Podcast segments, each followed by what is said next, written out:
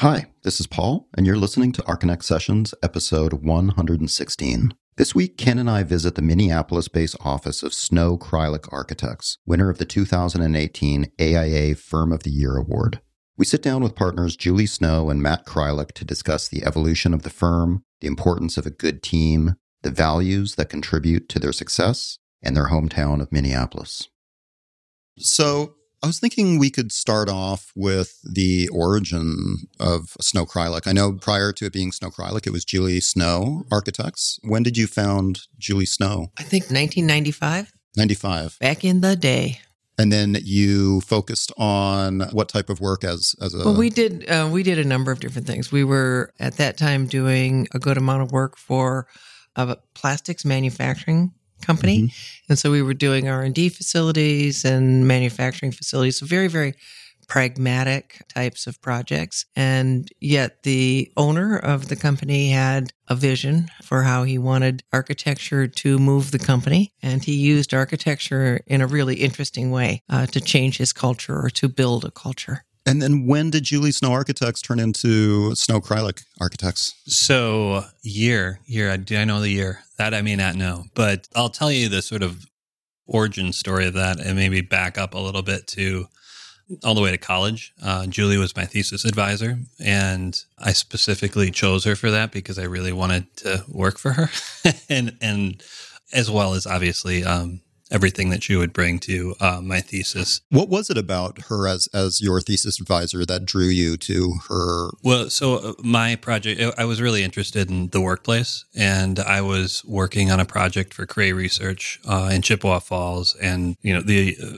factories that Julie was just describing. I was, you know, I had her book in school. I mean, I would flip through this all the time and, and look at these projects, and I really admired them, and it just seemed like there was an alignment in terms of the way that these buildings responded to the site, the landscape, but also just the, the sort of quietness of them and attention to detail that I really admired. And so I I wanted her to be my thesis advisor. There was also this hidden agenda of, you know, maybe someday I'd actually be able to work for her. At the time I had no idea that we would end up in a partnership relationship, but it was one of these things where I graduated. I ended up working for several other firms prior to joining Julie's practice. And, you know, we we stayed in touch uh, throughout that period. I would always send design competitions that I had won to just let her know that I hadn't fallen off the edge of the planet and I was trying to, you know, still do really good work and make sure she didn't forget who I was. And there was a point where a project came in. It was um, the land port of entry in Warroad. And she was describing this project and the opportunities. And uh, it was kind of the right time, I think, for both the firm and for myself. And that's when I joined the firm. And since then, it's just sort of been an evolution in terms of going from obviously uh, just a sort of staff member to an owner in the firm, which I think that goes back probably almost seven, eight years now when we first decided that we were going to create a partnership together and that I would slowly start to buy into the practice. And uh, Julie, how did the practice evolve as as a partnership from what you had established on your own? Well, I think as Matt says, uh, uh, we were, I would say, compatible already in design. And so I think fundamentally, you know, in your thesis project, you were doing again a very pragmatic piece that was very connected to the landscape, and yet it had a certain ambition to it. And so the idea of buildings that have both sort of a sense of of quietness and and revealing uh, aspects of its its use and its place. I would say there's also this idea of this ambition of architecture having a certain power, a certain ability to change things. And so I think Matt and I shared that. And frankly, I would say, in a sense, Matt demonstrates in a lot of ways the genesis of the firm the idea that you are a designer, uh, you lead the firm. You understand the business sense. You understand the clients. Uh, you understand managing and collaborating with a great number of people on a number of different projects. And so having that personality type, having that ability to be both a designer and a leader and pragmatic enough to make sure the books are right. Just to sort of add to that, because I think there's an interesting point that Julie brought up, which was this idea of the opportunities beyond just design that I saw and that I, you know, Julie talked a lot about. And I think to this day, we both really try to create opportunities for everyone in the studio to grow. And, and I was interested in, in having conversations with the clients and with our collaborators and being, you know, on the design side, but also on the technical side. And so it, that idea that I would be able to be involved in the project at all stages was really important to me. And I was just at a point, I think in my career when I, I joined the practice that all of those opportunities were here and I, I jumped on it. So you've recently been awarded AIA's prestigious Firm of the Year award. Congratulations. Thank you. I'm curious to hear what that particular award means to you. There are a lot of awards out there. You know, this award is great because it didn't come to Matt and I, it came to Snow Kreilich. And so it came to everybody that's sitting upstairs right now. And uh, for me, I mean, I think this was the the one time when we heard from the president of the AIA over the phone that we'd won, and everybody was gathered into the room. And that was just the best feeling. That was, we won. You know, it wasn't Matt and I won. It was they won. And to me, that's that's the genius of this award is is for the first time we're recognizing that it isn't a single voice that makes architecture. It's it really represents the efforts of a ton of people that are collaborating and making the music. Yeah, I, I mean, I, I agree with all of that. I think it's an amazing recognition. It's really humbling to have your peers select you amongst an incredibly talented pool of other architecture firms that are out there. They have a lot of really good options. And so to be honored with this is, it's really incredible. And I think, like Julie says, for us, what's so special about it is that it represents the studio, the firm, and and all the people that have made this, and not just who's with us today, but you know everybody that came before them that started when Julie first started this practice. Uh, they all share in it, and that's really important. Well, it's not an easy task to put together a really strong team. What has been your secret to put together such a strong group of, of architects in, in your practice? Do you practice any specific types of recruitment strategies? Do you let your work, you know, kind of speak for itself and and uh, attract people organically? What, what's what's your? I'll, I'll, start with that. I think it's an evolution. You know, I don't think we have a kind of a system in which we you know go through A, B, C, and D, and then hey, we hit the right candidate. But you know, there's sort of all the basic things that everybody looks at portfolio experience um, where they've come from. I think what's really important and, and what happens a lot with us is that maybe there's a studio member that has a relationship or knows somebody who knows somebody. And so there's already a kind of vetting that's occurred prior to us even meeting this person. So we have a, a good sense that they have a personality that is going to fit in the firm. And i think that personality is way more important than portfolio. I mean, everybody, you know, you, you, need to be talented on a sort of number of levels. You need to be able to wear multiple hats, but you need to fit in and be a team player and not, well, I'll, I'll leave it at that. Not be a jerk. yes, no jerks. No jerks. so I kind of alluded this to this question when I first spoke with you about a week ago, which I thought was uh, particularly appropriate given Snow Kreilich when we spoke with Todd Williams and Billie Tsien, they said uh, we asked them, you know, how does our process work? And Todd said, which wound up being the the the name for the pod uh, that particular episode was, it starts with me, it ends with us. Could you talk a little bit about the genesis of your ideas or your process about how that happens in a firm like this? You know, I think for us, you know, we we often do a ton of research before we even ask for a project or entertain a project. And so a lot of what we're doing early on is trying to sort of define what the opportunity is of the project to uh, how can architecture operate in such a way to basically extend its performance into some ways that maybe the client hasn't even thought of quite yet. And so I think a lot of times we're defining that project, defining the questions that the project will ask very early in the game. So I think Matt and I do that with a group of people. And a, a lot of it is uh, writing that we're doing uh, initially, just to define that project. And then, then I think it's it's a matter of getting people on board and doing the research, and you know, kind of wandering around the project and exploring it, and doing doing a good amount of understanding of the project before, you know, we we try to articulate design strategy. So I think it does, in a certain sense, it's it starts maybe with a smaller group and ends with a larger group, and that's simply the way architecture is constructed.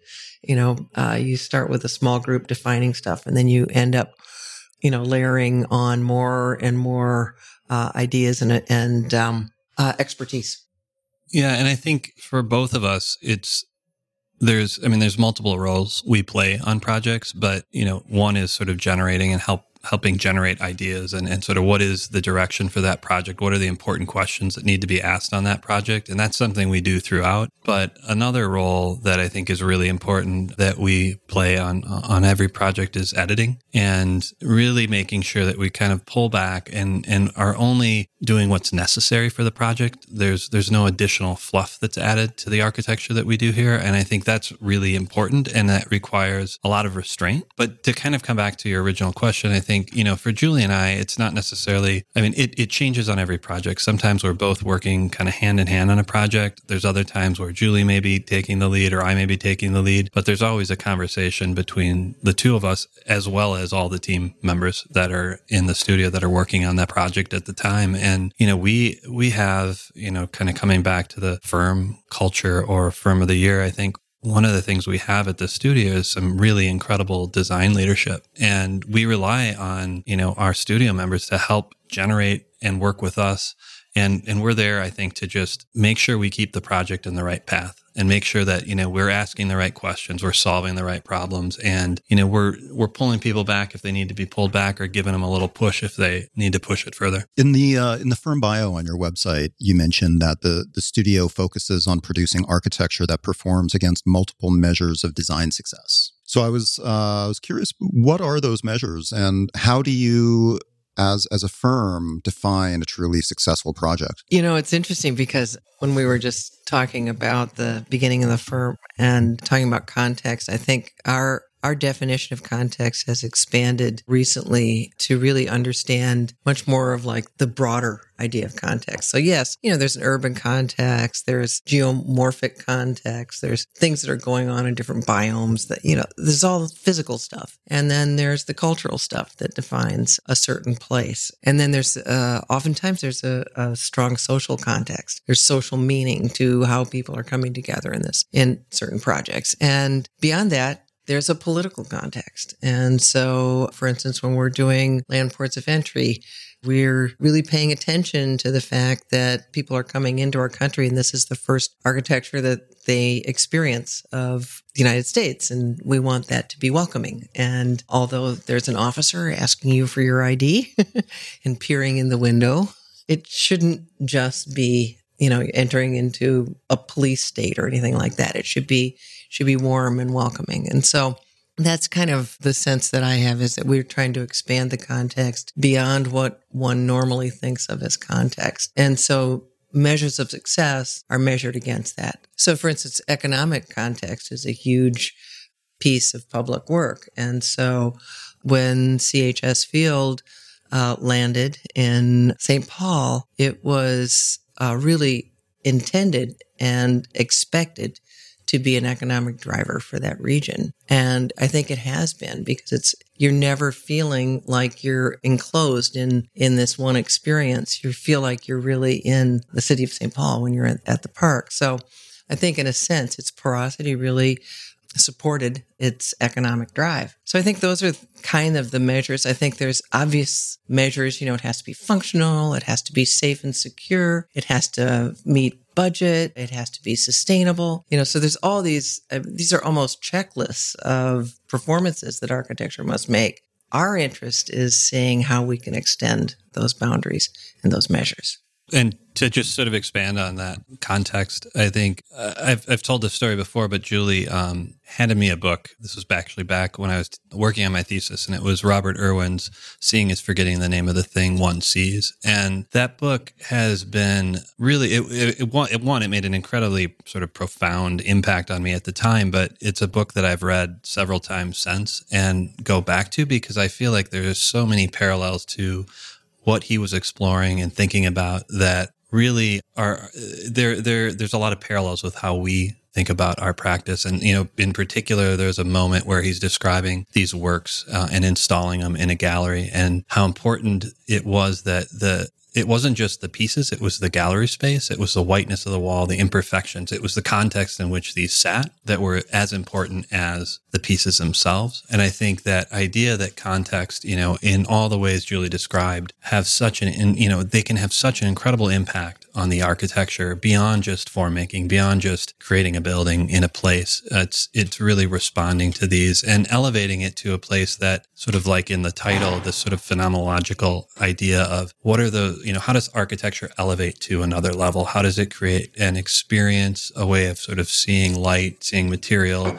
seeing a place in a new way that is, is stronger? There's, there's a project that was once described as the mutual intensification of both building and site. And I think that idea of each one making the other better, you know, if we can achieve that in every project, I think we've created a successful work of architecture. So one of the things that uh, I've been fascinated, and again, I talked, we talked a little bit about this before, your transition from private work to more GSA.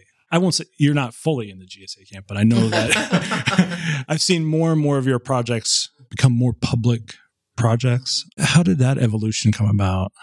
So it's not just GSA. I think there's there has been a significant increase of public work in our firm um, on a local level as well as on a, on a national and a federal level, and it's it's been an incredible learning experience for us. We have uh, been working under the GSA Design Excellence Program, which is an incredible program within GSA that has given design practices like ours the opportunity to work on project types that you know in a kind of typical setting you know or even in sort of the private sector it would be really challenging for us to compete for these projects. So we have had incredible opportunities on on project types from border crossings to social security headquarters federal courthouses and you know we've grown as a practice to learn how to work on these larger projects. They take a lot of project management. They take you know they take a really broad team to be able to deliver this type of work and to hit all the criteria that public work is required to hit, you know, being on budget, you know, the optics of what you know how that money is spent making sure that these are high performance buildings. They're 50 to 100 year buildings. So you know this is the stuff that i think we get really excited about are when we can detail buildings we can select materials that actually last. We can build buildings that 50 years from now we know will still be standing. That's a huge difference from i think the private sector relative to the thinking. And so there's a lot of sustainable practices that are incorporated into these projects. So we're looking at how do we reduce taxpayer dollars long term by being smart about how we use upfront costs. So there's a lot of life cycle cost analysis that goes into these project types. And the fact that, you know, Julie talked a little bit about this on the border crossings, but you know, in addition to solving all those pragmatic and sort of programmatic aspects of the project, these are public buildings. You know, they need to represent the ideals of our federal government, whether it's a border crossing that's an entry into the United States or a, a, federal building that has public servants that are working within it. You know, this is about, you know, there's, there's something that just sort of elevates these projects in a way that feels really important. You're, you're working on, you know, large scale public work. I could go a little bit deeper into how we actually found GSA, which was actually we didn't, they found us. I got a, a, call one day from Bob Thiel, who's the chief architect of Region 5, and uh, called up and said uh, that he was the chief architect of Region 5. And I had no clue what he was talking about. and so I had to do a little research. He's like to come into the office and he came in and, and talked to us about doing some of this work. And it was really, it was great because he, you know, the government was on the lookout for people that were doing interesting work. And Minneapolis, Minnesota's in the, the Chicago region. And so he was really looking out for interesting architects and interesting work. And so that's, that's how it began. I would say that, you know, from doing the government pieces, we've also had some opportunities working with landscape architects. For instance, we worked with James Corner on the on Nicollet Mall and with Tom Oslund on the uh, Walker Sculpture Garden. And there you're really, you're kind of creating a social setting if you will, and a place for them to encounter the city, for them to encounter art. And to me, there's something really, I don't know, just very interesting about that. It's, it's like more and more we need spaces like that where we can get together and we can agree on things or disagree face to face. And so I really, I I feel like that's something that our culture is depending on more and more. And so I think, for instance, you know, we did a rest stop, getting people out of their cars, even if all they're going to do is go pee. You know, it's good. it's a good thing. So for me, that's uh, public space has this opportunity to create interaction. And to me, that's probably one of the most interesting things that we can do as architects. You know, in thinking about the difference between public work and private work, so much for me, it, it, the public work is the end user is not very, not always very clear. You don't get to meet with them, not at the table. How do you think about that work now? And when you're thinking about border crossing, when you did that project, how many years ago? Well, there's a few of them, but probably yeah. 10 years ago. And you think about border crossings now and very different contextual kind of issues at play. I mean, how, how do you balance all of those things? How do you balance a client that you don't get to see, you don't get to talk to, you don't get input from? How do you manage all of that?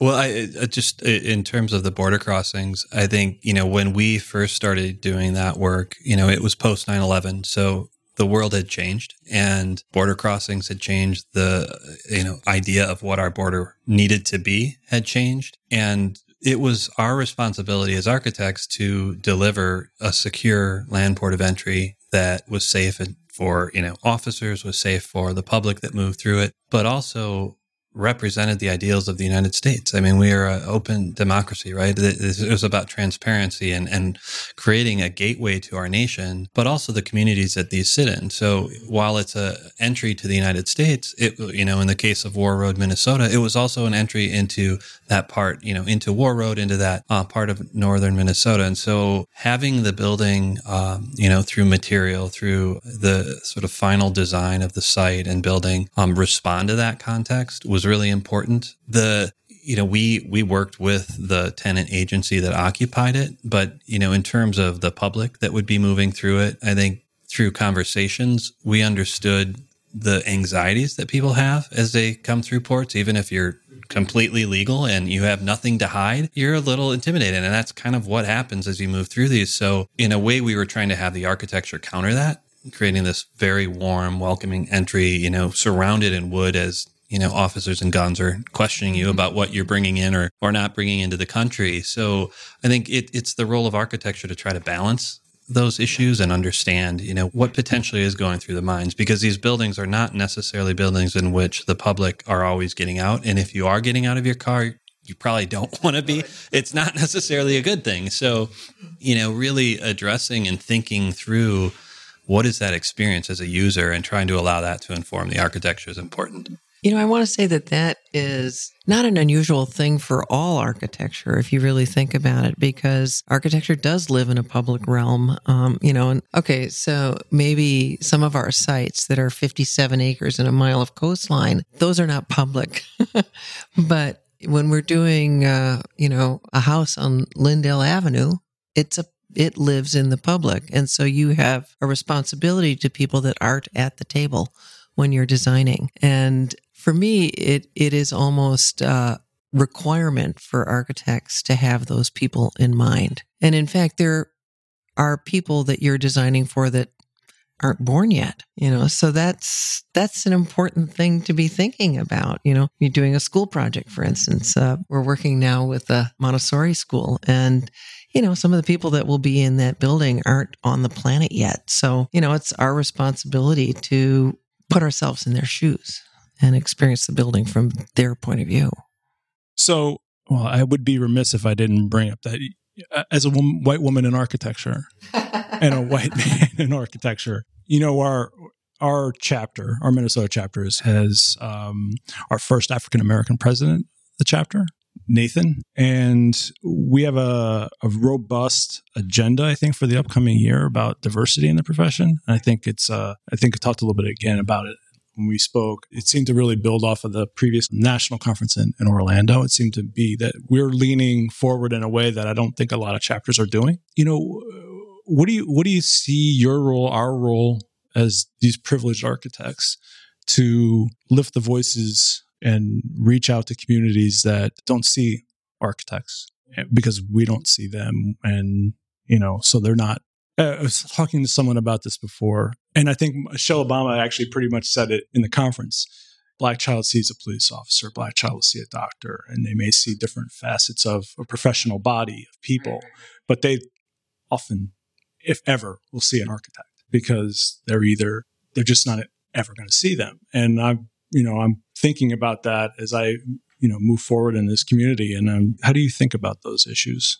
I think it's a really, it's a great question. It's a, it's a very relevant question. It's one that, um, you know, I, I don't know if any of us has the right answer to this yet. I think the idea that there is uh, an awareness that there's a conversation around it, especially here locally. I think, um, you know, we're really excited about what's happening at AIA Minnesota and, you know, at the University of Minnesota as well um, around diversity. For, you know, I'll, I'll, speak kind of specifically to my experience. I know this is a, a very white male profession. You know, when you go to the convention, there's a lot of gray hair, you know, sitting at at uh, at these sessions. And for me, it's sort of a wake up call actually when I go to convention because I've spent the majority of my career working for or with women. And, you know, with Julie, obviously, but also prior to that with Joan Soranno. And so I, I've had this sort of different experience, I think, than a lot of I, I, have an incredibly warped perspective of our profession.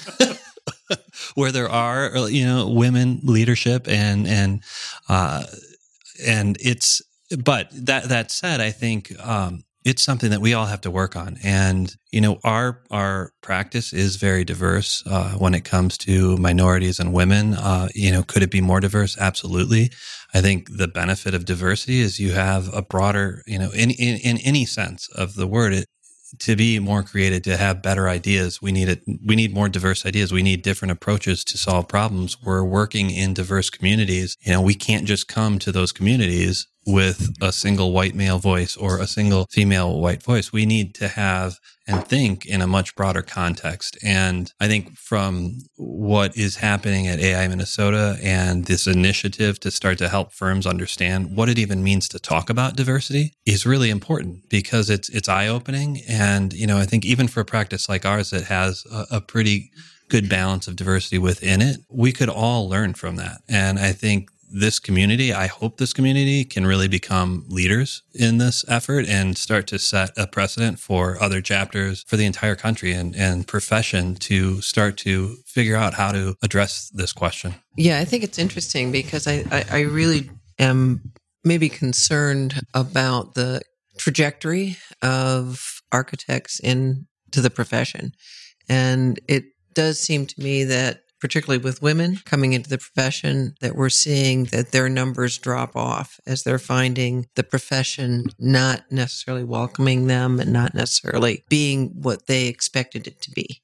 So I really feel like it isn't just uh, a matter of attracting new people to the profession. It's a matter of really looking at the profession and figuring out how we can bring more people, how we can operate how we can work in a way that is more respectful of other points of view. So I, I, it's it's very hard for me to say that that the profession is where it needs to be. I think it's not where it needs to be. The questions that we ask are not very challenging to the way that we work. And so I think we need to start asking harder and harder questions. And we need to let people that are not in the profession start asking us those harder and harder questions. I remember being asked, like, when when do you expect to see parity? That is, you know, women in the profession 50 50 with men. And my sense is that that's, I'll see that when that our clients are 50 50. And I think we're getting there. And I think that's going to be much more true of diversity within the profession too. So we're going to see more racial equality within the profession when we see racial equality happening in the rest of the world among our clients. Now, that's not an excuse to wait. so today I was just uh, reading, and, and this is, I love Twitter. I love yeah. Twitter. So ASLA put out a, their, their, advocacy arm, ASLA, uh, put out a, a piece today where they are advocating publicly on behalf of a, a, particular bill in Congress right now and have aligned themselves with, um, and it's funny, he's my former congressman in New Jersey, Frank Pallone. He's a Democrat on uh, coastline issues. And they felt strongly enough where they put themselves out there and really align themselves with a with a party. I mean, our professional organization wants to equivocate on really serious issues because they don't want to offend a certain part of our membership. They don't ever want to seem to take of the ask themselves the hard question and put themselves out there for a cause because it just might offend someone's political agenda. And, and you know, I mean, from the bullshit that we have to deal with, uh, com- carping and complaining from members about having Michelle Obama come to speak or Bill Clinton to speak, you know, it's it, how do you feel about the the kind of like the mealy mouth approach sometimes that I feel as a as a I'm a dues paying member and I'm I'm very vocal. Are you? I'm very vocal. Is that why you're to, doing a podcast? well, I'm I'm very critical. I'm very critical of a lot of the the leadership at uh, at at at, I think we have great. I, I, love Mary Margaret. I love everybody here, and, and I'm not just saying that because I live here, and I'm saying it because I've I've been a part of committees before in the past. So I do think that what happens if there's a void is it gets filled and i think that's exactly what architects advocate has been doing is taking a slightly stronger stance because they can and because they're it's a new group of architects coming together saying this is what we believe in and this is what's important and you know if you know, somebody's going to say that climate isn't important or that energy performance isn't important, we're going to stand up and say it is. And we recognize this. I mean, we are, we are designing buildings in cities throughout the world and they have a huge impact on the energy usage. We need to, whether our clients are leading this effort or not, this is our role, right? This is our responsibility. We need to be advocates for this. And so it's just, I think these, these voids get filled and they influence ultimately eventually i think the aia may be influenced by that group right? It may be absorbed. Who who knows sort of where that that will ultimately go but i think it's true. It's hard it's hard for large organizations to move quickly. I mean this one thing we've learned working with the federal government is it's you know it there's a lot of voices that have to be addressed and you have to listen to all of them and you have to address and filter out sort of what's important and not architecture lobby is doing the same kind of thing i don't know if you're familiar with them at all mm-hmm. yeah and i was just following they did a um, Peggy Deamer and um, their group were out at Yale doing a symposium over the weekend. I was following their Twitter feed and and uh, yeah, so you're right. I mean, you're right. If they're not going to, if the professional organization is not going to take up the cause, then there's going to be, you know, people who are going to fill. We're going to go figure that out. You figure it out, and then we're going to come to you with a solution. So, your thoughts about city of Minneapolis, how we're growing, where do you see our direction headed? I mean, I was on the Minneapolis Arts Commission for a while, and I couldn't figure out why Minneapolis hasn't adopted some form of what New York City has, Department of Design and Construction. They build amazing buildings and and I'm like, why do we have that? Why don't we have a version of that? I think we have amazing talent in the architectural profession here. And so I think that's maybe the, the great benefit of this community. One of the issues I have with the way architects are selected is often it's basically a test of your list of buildings types and whether you've done that building type 15 times you've done it five times, the guy that's done it 15 times is better than the guy that only did it five times.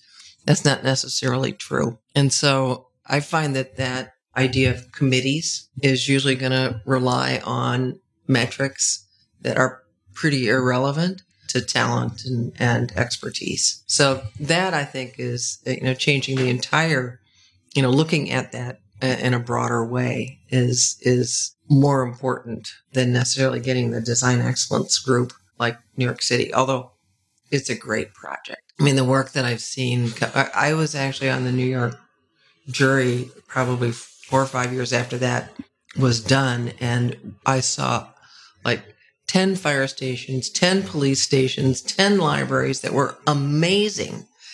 And it was just like, wow, this is so great. And it was giving people that hadn't had a voice in creating architecture in New York City a real voice. One thing I just wanted to add to that is the optics of what a building looks like. If a building looks, you know, quote unquote too expensive, you're going to catch grief for it. And it's it's sad that, you know, we live in a time where the idea of investing in civic buildings and public infrastructure isn't something that we should be proud of, that we should hold to our kind of highest ideals. Instead, if it looks like, and generally it isn't necessarily more expensive if it's a really well designed building, it's actually probably in the long run, it should be, you know, it should save taxpayer dollars because it's reducing energy costs. It is, you know, a- addressing a lot of these uh, energy performance issues that we deal with in buildings, but there is the perception and optics that you have to deal with. And when the idea of spending taxpayer dollars on anything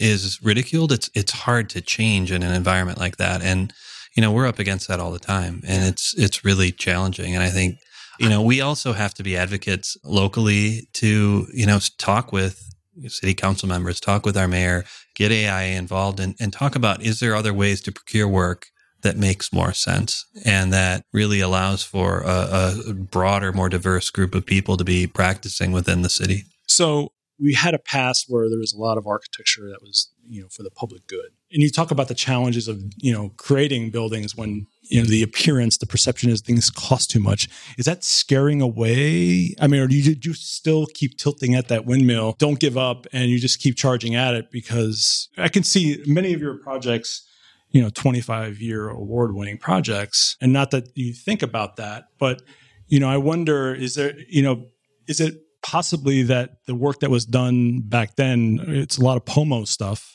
That's what I was seeing. I was like, oh. So there's this kind of aversion to that right now. No one's really in a very jocular mood around this research in, in postmodernism. You know, 25 years ago, yeah, there was pretty crappy stuff done, but there was still interesting work. Yeah. I mean, I can't, I just have a really hard time believing that you couldn't find something worth looking at 25 years ago. I mean, that just, it just isn't true that that wasn't. I was here 25 years ago and there were good buildings. Mm-hmm. And I'm not talking about the Pomo ones either. there were really good and interesting buildings done. So it just is maybe not looking hard enough. well, speaking of looking back, the Architecture Firm Award particularly recognizes excellence in in work done by firms within the past decade and more, I guess. How would you characterize the work that you did during that the last decade, and and how do you see your work evolving um, going forward? You know, I I think if you look at the portfolio of work we have, it's it's incredibly diverse uh, from ballparks to rest stops to border stations, housing. Um, we really um, we don't discriminate when it comes to project types. We actually like um, trying new project types for the first time, but there's definitely a, a, sort of thread that I think you can see throughout our work, which are a lot of very pragmatic buildings types, um, building types that are often overlooked that aren't necessarily seen as a great design opportunity, you know, rest areas, uh, parking garage. We try to elevate these building types and project types in ways that take them from being very utilitarian and making something, uh, you know, just elevating them a little bit more, sort of figuring out and asking the questions about what are the opportunities here? And, you know, I'll just use the rest area uh, as an example because it's one of the, the newest ones. This was an incredible site. And, you know, we were fortunate to have this sort of ravine and wooded ravine behind the building where it was sited.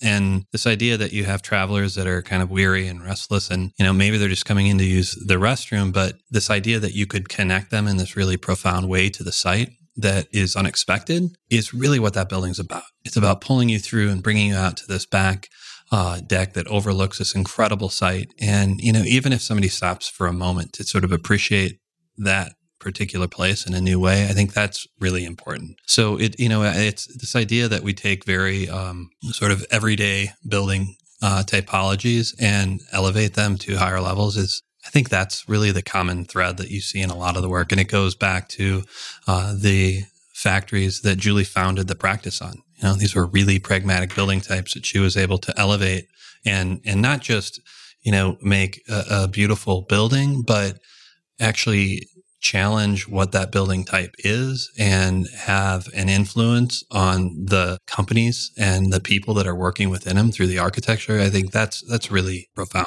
I think there's there's a couple ways to answer that question about you know where are we going I mean, and I think one of the things uh, you could answer that in terms of a process way, and you could answer that in terms of more of a product and, and performance way. So the process way, I, I think we're seeing more and more of our work done in collaboration with manufacturers and with uh, constructors. So we're you know, there's been a tendency to obviously drop the design bid award strategy and to do more of negotiated. And that's now turning into design assist and it's turning into seeking out talented subcontractors that we want to bring in and work with.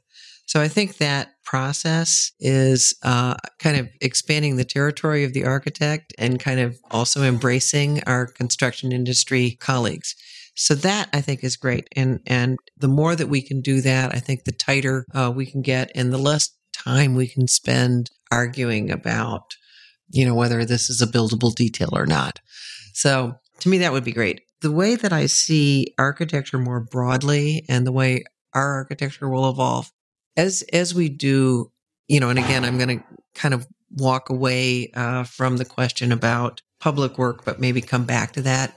I'd like to see architecture engage people in a more direct way. I think uh, we've had architecture that has become star architecture, and you've had people come in and they tell you that in their RFP that they want a significant building and uh, they want and and that always kind of troubles me a little bit because it's almost as if they want a piece of you to represent them. And what I'm more interested in doing is using our voice as architects to amplify or elucidate their vision of the world. And so it, it kind of puts us kind of behind them and pushing them a little bit. But I think, in a sense, uh, this idea of engaging our clients and engaging the people that aren't at the table uh, with the work that, that that should be a certain performance of architecture that it has not been explored as much as it should be.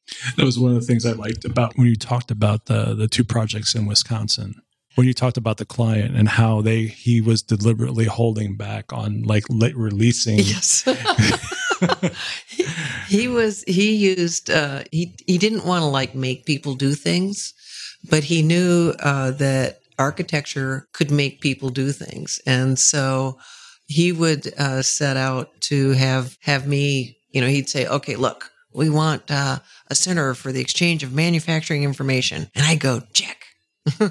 and he'd say, Go talk to this guy, this guy, this guy. And I go out and talk to this guy. This. They say, I don't know what you're talking about. What what is this? And so we would kind of wrestle through something and he would basically say, When can you start construction? When can you get groundbreaking? Because as soon as groundbreaking took hold, people would go, Oh my God, he's serious about this. We got to figure out what to do with this building. And so that's when things would start getting real. So it was almost like architecture was a catalyst for corporate change. It was super fun. Um, just have two questions left. Not the two questions I gave last time. One of the questions I always, when, when we talked to Todd and, and Billie, the question I really liked asking them because they hadn't pondered it, and you're not in that place yet I think they're they seem to be perhaps thinking about it now that I asked them. Maybe um, hopefully thinking about your legacy. Do you do you ever consider that? Do you think about legacy, archiving your work? How do you, do you even consider that at all? You know, we're lucky to keep a model past project. We, you know, we we honestly we are we're terrible about cataloging and keeping the sort of what gets us to that final architecture. But I think, you know, for us, it's, it's the work that will stand and that will be remembered and that I think people will sort of ultimately judge the value that we did or didn't bring to the table. And, uh, you know, so yeah, we're not, we're not good about keeping trace and sketches and models, but no, I, I don't think about that at all, to be honest. There's no way to think about it. You know, there just there just isn't. I my sense is if there's anything, it's just having people still asking questions. You know, still you know pushing that particular envelope. And you know, do we have to practice like this? Do we have to do it this way? You know, that to me are some of the biggest questions that that architects aren't facing these days and that's the only way i think that we get to that diversity question is that we can't assume that if we keep doing things the way we have, that people coming into the profession will adopt them and, and adore them the way we do. so yeah, no, I can't think about that. Okay. I can think about my dog How is your dog? What's your dog's Here we name? go. Cooper. Cooper. What kind of dog is it? He's a Great Dane. He's a Harlequin Great Dane, 10 months old and trouble. Does he come to the office? Yes, he does Is come he- to the office. The the one office dog at, at no, uh, Snow actually, we've had other office dogs. Mac's been here. Yeah, I've, uh, my dog's been in, but uh, he's he's kind of the official office dog, I would say. Yeah. He gets he gets his picture taken and with the group. We have the when we took the sort of a group photo last, it was last spring, and he was this little tiny guy. He was like maybe 40 pounds and was sitting next to Ty now. If he were sitting next to Ty, his head would be level with Ty's. I think you just if if you just look at our Instagram feed, he probably gets the most hearts. yeah, that that's him. Yeah, That- he's about three times that size now. Yeah. Thank you for bringing that up. Oh no, it, it's, it's on the website. It's on The- He's a member of the, the team troop. photo. so the, the I guess the last question is, uh, what are you both reading and what are you listening to? I don't know what I'm listening to. I'm listening to you. I uh, I I like listening to David Axelrod's podcast as well as yours. Um, I'm reading Four Walls and a Roof and getting more and more depressed, but laughing all the way, which is great. the best I- kind of depressed. I, yeah, exactly.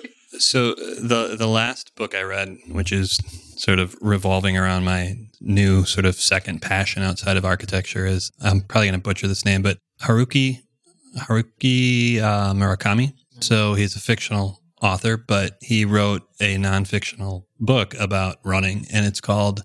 I have all these long titled books that I read. It's really hard to remember them, but I think what I talk about when I talk about running, and what's really interesting about it is he talks about how important running is to writing and how he can't do one without the other. But he, he also describes the space that he gets into sort of mentally when he does, he's a long distance runner and he's runs almost every day, uh, way more than I could ever imagine running. But as you read through this, you realize like there is something for me about running that it's both physical and mental. And you're able to just get into this space. It's almost a sort of void and you're thinking, but not really. You're sort of just experiencing yourself, you know, your heartbeat, your breathing, and it has been incredible for me. Um, so that that's the the latest book that I read, um, and listening to. I'm going to go to the music world, but it's uh, the National. I mean, I'm just pretty much obsessed with them, and they they put out like album after album, just